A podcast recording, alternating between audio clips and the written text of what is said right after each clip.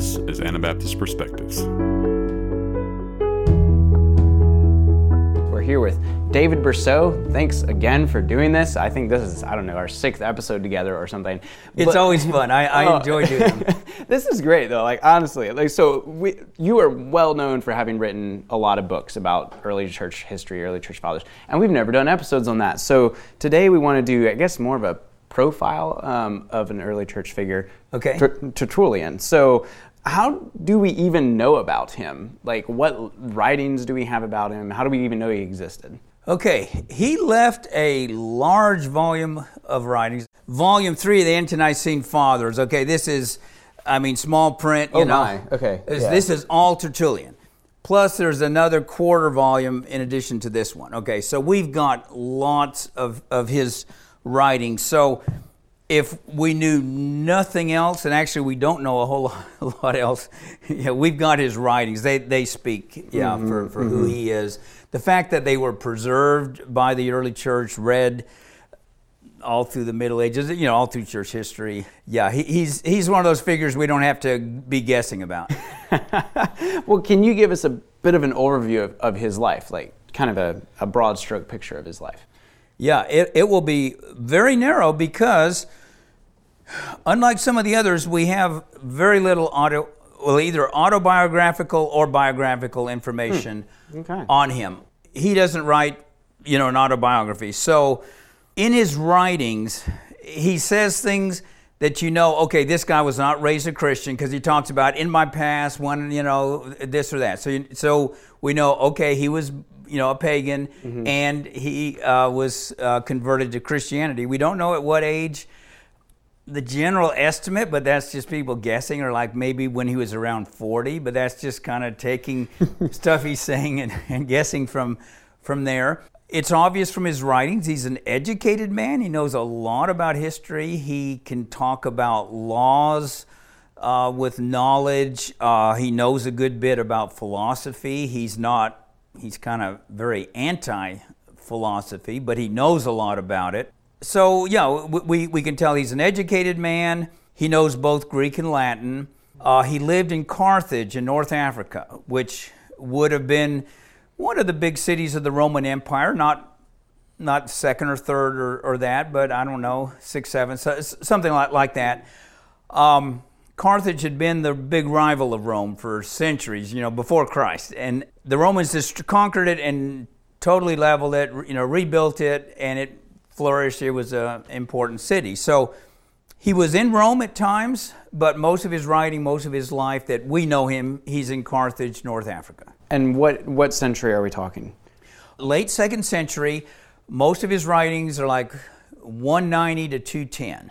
Okay. It's, it's about a 20 year window there, but boy, he, he turned out a, a lot during, during that time. We have a lot of his writings then, but what are some, some um, maybe some common threads you see of certain things he emphasized? As in, you know, quote, what would be a hill he would die on? Die on, yeah, yeah. yeah. okay, now before I get there, let, let me just give a little bit more because then that I think that answer will make more sense. I was going to read a quote. This is from Philip Schaff, the church historian who uh, has a thick volume on the pre-Nicene writers. He, he says this: it's it's fairly favorable. I wasn't sure what he would have to say about Tertullian, but he says Tertullian is the father of Latin theology and Latin church language and one of the greatest men of Christian antiquity. We know little of his life except what is derived from his books and from the brief notice of Jerome in his list of illustrious Christians. But few writers have impressed their individuality so strongly in their books as this African father. In this respect, as well as in others, he resembles St. Paul and Martin Luther.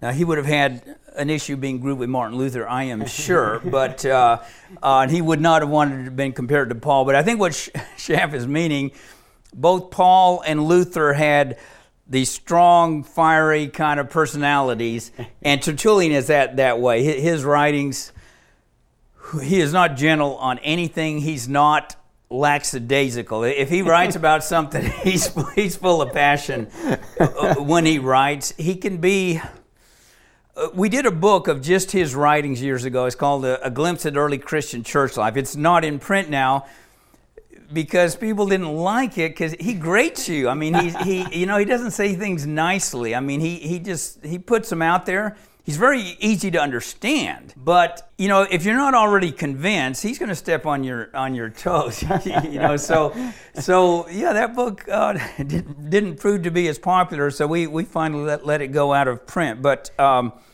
yeah, he's important because he's maybe the first, or certainly the first prominent Christian to write in Latin. Before him, they wrote in Greek. I mean, like the New Testament. I mean, Paul writes in Greek even when he's writing to the Romans. He hmm. writes to them in in um, in Greek. Greek was the more learned language. It was also more widely spoken across the world. And in Rome, you would have had people from all over, and that's why Paul didn't write in, in Latin. If, if Paul knew Latin, we don't know if he did.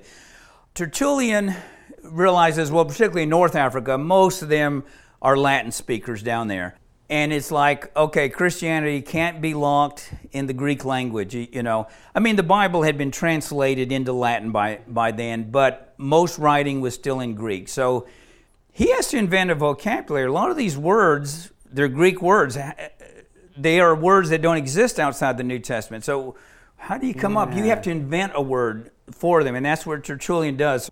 English, having been influenced so much by Latin, yeah, his words have in, influenced us. I mean, the classic example would be Trinity. He's the one who coined that, that word. Oh, okay. Uh, I didn't and, know that. Yeah, yeah, in Latin, Trinitas. You, you, know, and that's yeah. yeah that's where we get uh, uh, Trinity and yeah, uh, things like that. So he's important in that respect, and it's one of the things that makes his writing a little easier to to read. I mean, if he wasn't so grating on you, is is that Latin thought you know, we come from the West, from you know Roman things, not Greek things in, in general. Yeah. You know, as English people, English you know descent, and so Latin thinking is a lot more akin to our thinking. Greek thinking is, well, it, it is different. Mm-hmm. It is more Eastern. You know, Latin is is definitely Western. So. Mm-hmm. When I had first started reading the early Christian writings, I struggle. I mean, they were they were for me, you know, very difficult. I'd never read anything like that, and I remember trying Irenaeus, trying different people, and I would go for maybe a week or something. It's like, oh, this is torture, you know. I finally pick up Tertullian, and it's like, okay, he's pretty easy to understand, okay. you know, because he, he thinks the way you know that we Westerners do, and very logical the way he lays things out. Some books say he was an attorney. There's no evidence of, of that at all, but he would have made a good one. He, he's good at argumentation, very logical when he lays out his argument. So yeah, it's it's uh, definitely uh, possible on on on that regard. So. And then you just asked a question. Could you repeat the question? It was about. Yeah, like what are some of the threads of things he he emphasized in his writings? Like the maybe the hill he would die on. I guess yeah. you could say. Yeah. Yeah, yeah. I like that expression because I thought this guy would have been ready to die on lots of hills. I mean, I think everything was was uh, for him uh, a do or die uh, kind of thing. It's it's amazing he did not die as a martyr. I mean, if anybody should have, I mean, just because he's, I mean, he, he doesn't worry about stepping on people's toes and. And I mean, he is he's uh, his fiery personality, and somehow he just didn't live during one of those big outbreaks, you know, down in Carthage. His successor in what you might say thought, Cyprian, did die as a martyr, but mm. but yeah, Tertullian managed to avoid it. But the thing on his thought, what I mentioned about being a Latin writer, he's he's not real speculative. He he tends to be meat and potatoes kind of writer. The perfect contrast would be between him and Origen. Origen loves to speculate loves to what you, what about this you know in, in his uh, theology now he's they're both equally orthodox they would teach the same things on the basics mm-hmm. but tertullian doesn't go much beyond the basics Origen loved to say, okay, here, here is what the church is defined. Now, all this out here that the church hasn't defined, let's talk about that. what the, the, what ifs? You know, you don't see much of that in in uh, Tertullian. Origen also loved to, when reading the Old Testament, see prophetic types. I mean, we all see that. There's a lot of legitimate prophetic types in the Old Testament, like Abraham and Isaac, you know, picturing the father and the son, you know, when he was offering him up, uh, that sort of thing. Well, Origen, in every incident, I mean, he sees a prophetic type. He sees a prophetic type here. You know, you don't see a lot of that in Tertullian beyond what all of the early Christians would have seen, you know, and, and uh, talked about. So he, he, like I say, he's very practical. Some of the issues, okay, of course, his, you know, big one, of course, is his love for Jesus Christ and his desire to represent Christianity to the pagans, uh, particularly the educated mm. pagans. So he wrote, probably his apology is the most famous, and he explained what Christians believed, what the pagans were saying about them, all the false rumors, and what was true, what wasn't, why Christianity makes the most sense beyond uh, everything. Mm-hmm. He coined the, the phrase, well, it's often quoted differently than the way he put it. He said, The blood of the martyrs is seed. You know, it's often quoted as the blood of the martyrs is the seed of the church, you know, but uh, he said, the more you mow us down, the more we grow. The blood of martyrs is seed. So, in other words, you can keep killing us and we're hmm. going to just grow more and more. But his apology, now it's not brash. I would say it, it is not designed to irritate, uh, but he, he, uh, uh, he, he, does an excellent job. And when I read that, I, boy, it just was such a glimpse into life back there in the second century, you know, the year 190, yeah. 95, what the pagans are believing, what they're doing, and how they're looking at Christians, and then what the Christians are actually doing. It that, that was to me just a, a, a, really classic work. So he was ready to die on that hill, but he he, he never did. Okay. Another f- uh, favorite theme of his. It's not that he believed any different. Uh, some of the writers, like Schaff, he says, well, he was kind of as decl- uh, inclined as an ascetic. Well, I would say no more than Origen or any of the others. It's just that he's he hammers it on it maybe a little bit more, but things like uh, staying separate from the world. I mean, everything dealing with luxury, with uh, that they would have all taught. The whole church would have would have taught this, but but he he definitely goes after some of these issues where Christians are beginning to compromise. You know, some of the, the worldly holidays that they are like, he would say, you know, you don't comp. He would have made a good Anabaptist. Okay, you, you, you do not compromise. Mm. Boy, here's the line. And for example, all the, he, he makes a list of all the different professions that he's not making a standard like you cannot be this. He's just saying, how are you going to be a Christian and be this? Like a school teacher. Uh, yeah. Okay, in a public school. Okay, so they bring in the pagan gods. What are you going to do? They have this day when you, they're supposed to talk about this God. What are you going to do as a Christian? What about when they're all wearing, you know, this certain, you know, flower or something because it's such and such a, a day? What are you going to mm-hmm. do? And, and he points out a lot of things like that where maybe you know some Christians were saying, well, okay, you know, I'll kind of just go along, stay in the background, you know, you know what, whatever. So he he's a very much no compromise. Mm. Let's you know, let's stick close to what Jesus says. And like I say, as Anabaptists, yeah, we would fit in pretty good with his his uh, his line of thinking. Uh-huh. Okay, so that's a, another one. A third one, he's equally strong against heretics, and Marcion, he wrote five books. Now, a book would have been the length of a scroll. When they say a book, that's what they're usually mm-hmm. talking about. Marcion, sometimes he's grouped with the Gnostics, uh, sometimes he's, he's not. The Gnostics would have believed they had all of this special knowledge and, and stuff that isn't in the Bible and all that. Okay, Marcion didn't claim that, but one of the aspects of Gnosticism was they said the God of the Old Testament is not the God of the New Testament. Yeah, this age long issue of how do you harmonize the Old Testament and, and the New? I mean, the Old, you're war and, you know, people are swearing oaths and all that, and you get to the New Testament and, and war's forbidden. You, mm-hmm, you don't mm-hmm. swear oaths, there's no divorce and, and all that. And like I say, we wrestle today, and, and it's you know, people like Calvin said, well, there isn't any difference. You know, the Old Testament morality is still our, our morality. And if you think that the uh, Sermon on the Mount says something different than what Moses said, you're misreading the Sermon on the Mount. Well, that, that's, that's not correct. But there is that clear difference, which the Gnostics saw, but their solution was, okay, that must have been a different God then. You, you know, it, it's just, oh. it's, it's, too different. Yeah. Well, boy, that creates all kinds of problems. Well, yeah, so now you've got two gods. Now, they, they mm-hmm. viewed him as some kind of lesser being, not anything at the same level as the true God. but then all these prophecies that are in the Old Testament. So, are you saying these are from a different God, but they're prophesying about Christ? You know, so Tertullian takes that and he really hammers Marcion. We, uh, so, what do you do with this? And Marcion is having to explain, well, no, Isaiah is not really talking about Jesus and, and all of this, you know, and you're having to throw all of this stuff out. But wait a minute, Paul then quotes Isaiah, and, you know, so now what do you do? And Jesus quotes him. Uh, well, then Marcion had to. Uh, play with the New Testament and take out these quotes from the Old and uh, oh. just all kinds of stuff. So Tertullian had no patience with that. He now Mar- Marcion was put out of the church. I mean, he's not somebody in the church. He's a you know a heretic. But Tertullian he he gathered a lot of followers. So Tertullian goes after him. I mentioned he coined the word Trinity. Okay, the work in which he coined it was a work against what's in theology known as modalism. We know it today usually as oneness. The people who who believe that Jesus and the Father are the same, one and the same. You know, it's Jesus is God, the Father is God.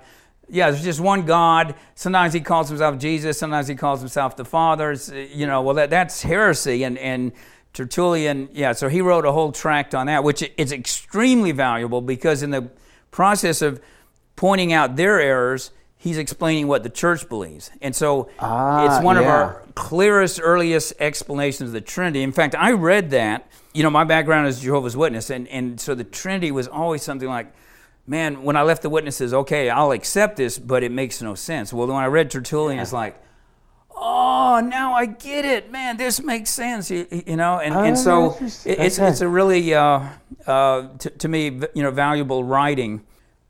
Now, there was a hill he, not literally, but spiritually died on, and that was Montanism.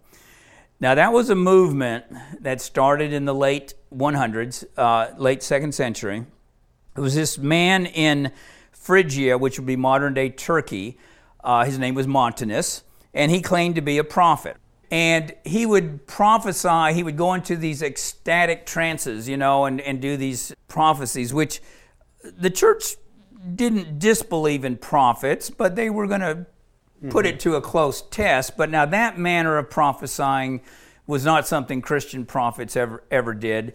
The church didn't just immediately reject him, but they, they sent a group of uh, leaders there to kind of look at the thing. And there were two prophetesses with him, and apparently they made all kinds of prophecies about the end of the world, and the New Jerusalem was going to come down there in Phrygia and, and all this. And of course, none okay, of that ever, ever happened. Well, Tertullian's temperament, you'd think that would be the last kind of group he would be attracted to, but for some reason, he, he was really attracted to them.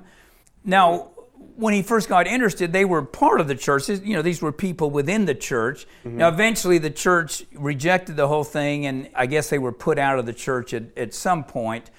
But when he got interested, it was more just like a movement within, you know, he still went to the same church as everyone else. It was just something kind of his personal following.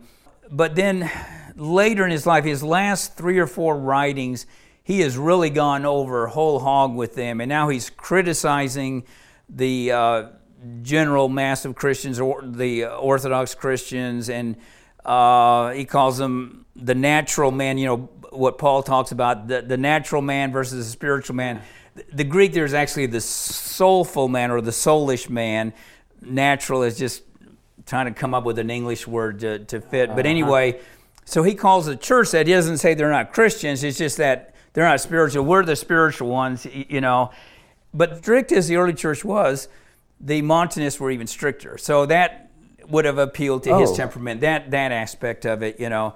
Through his writings, we know a lot about them because we see what they were saying not from their enemies, but from somebody who's writing, you know, as, as one as far as we know, he died as a Montanist. I mean, they were orthodox in their theology. It's not like, yeah, he wasn't a Christian or, or anything. It just, they were one of those movements that had some good aspects to them, and uh, they were off base on, on other things, you, you know, and uh, that. But despite that turn at the end of his life, he was very well respected. And like I say, his writings were, were read.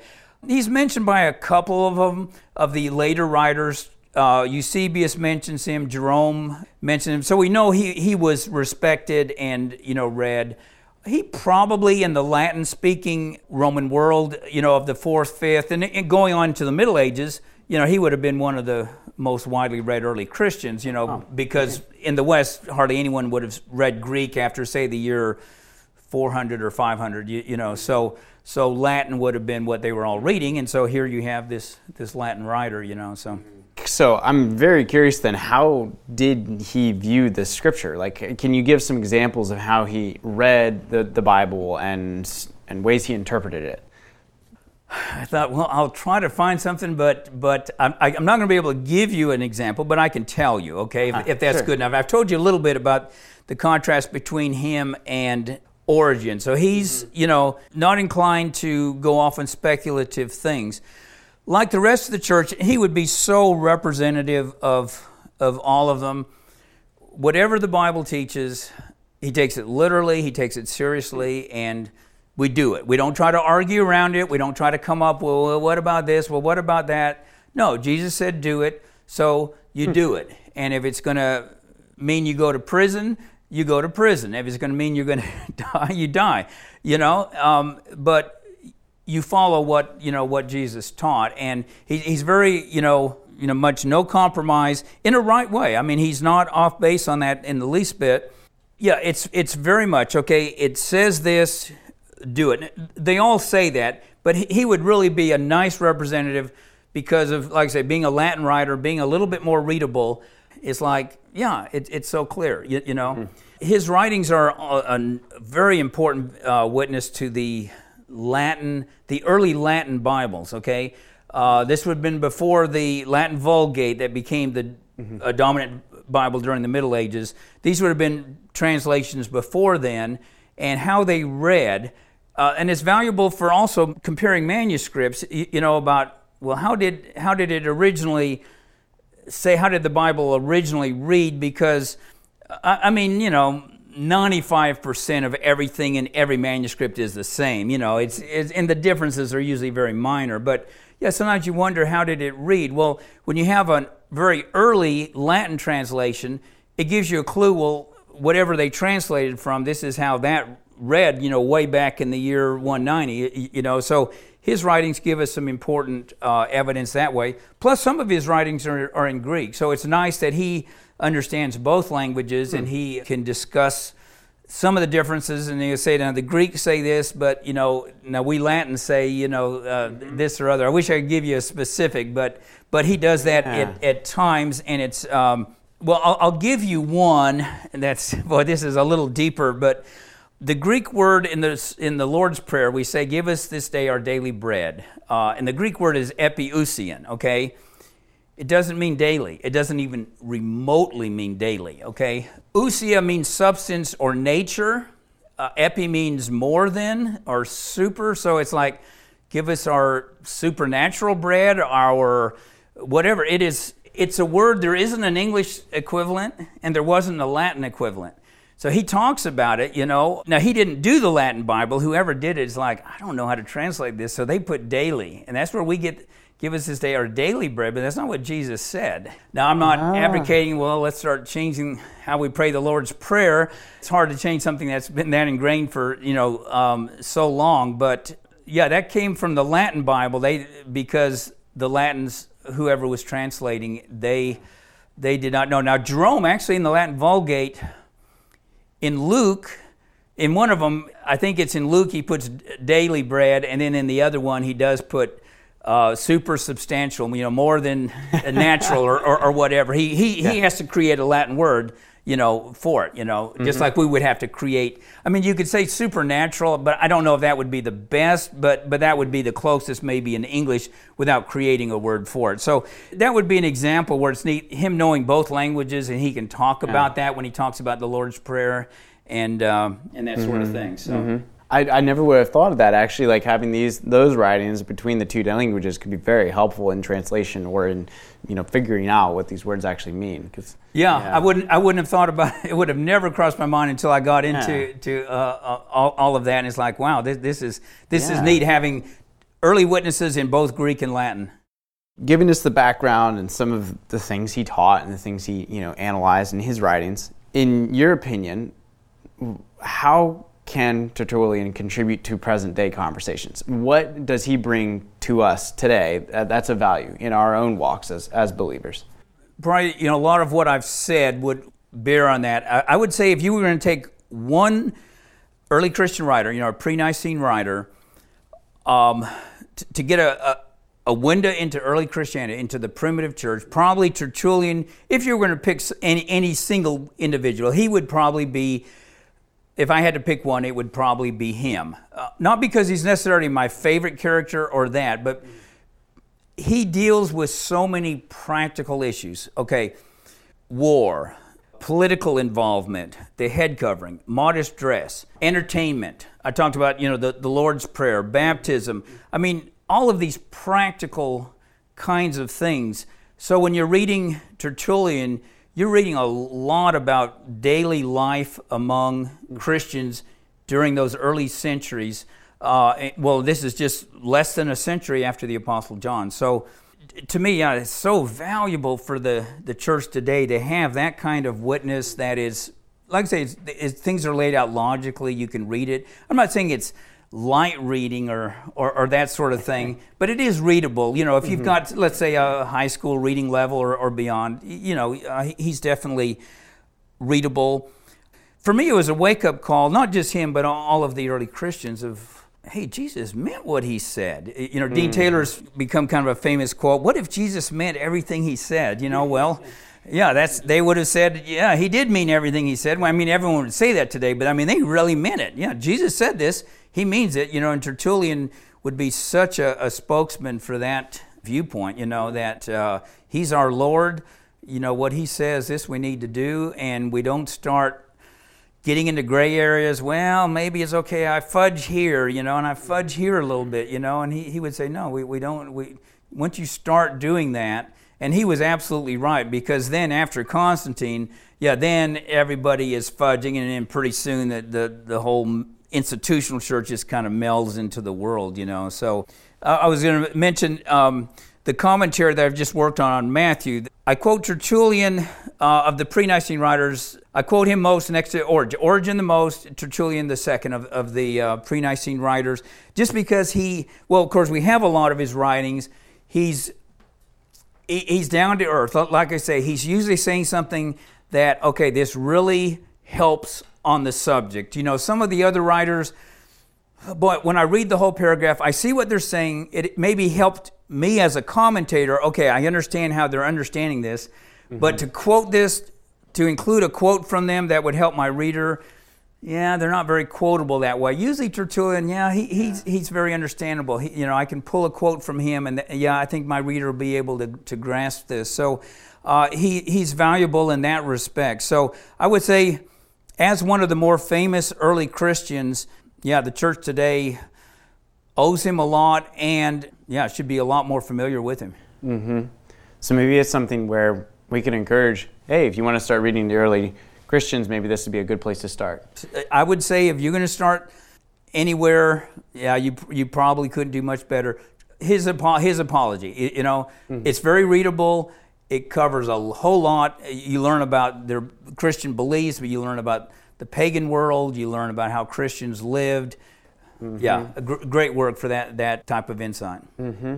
That's really interesting. I've personally, I've never read any of his works. So now this is like, oh, I should probably do that. Just when you were going to read the Matthew commentary, now instead you're going to go home and read Tertullian. And okay, actually, I'm pretty sure I'll read your book first. I'm, I'm, kidding. uh, wow, thanks so much for sharing, David. Yes. This this was very enlightening, actually. Yeah, uh, wonderful. Is there anything else you wanted to add while while we're here? I, I don't think I can add any, anything more to to what we said, John. Wonderful. Thanks so much for sharing.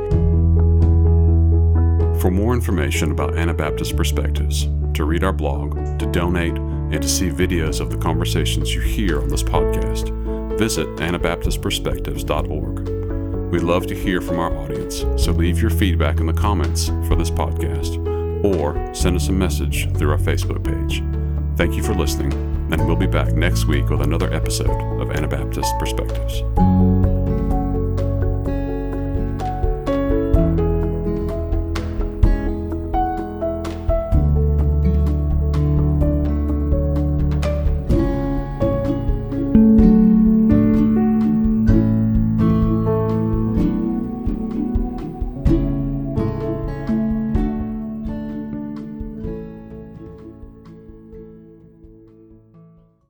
Thank you for listening to Anabaptist Perspectives.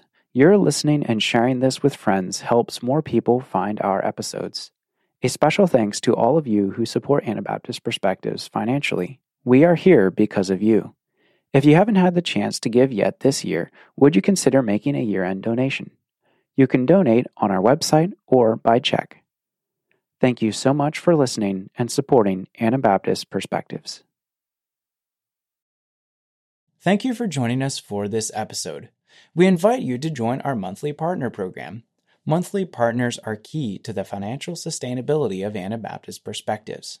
Partners also gain access to bonus content, including our exclusive podcast where we respond to audience questions and comments. Sign up at AnabaptistPerspectives.org.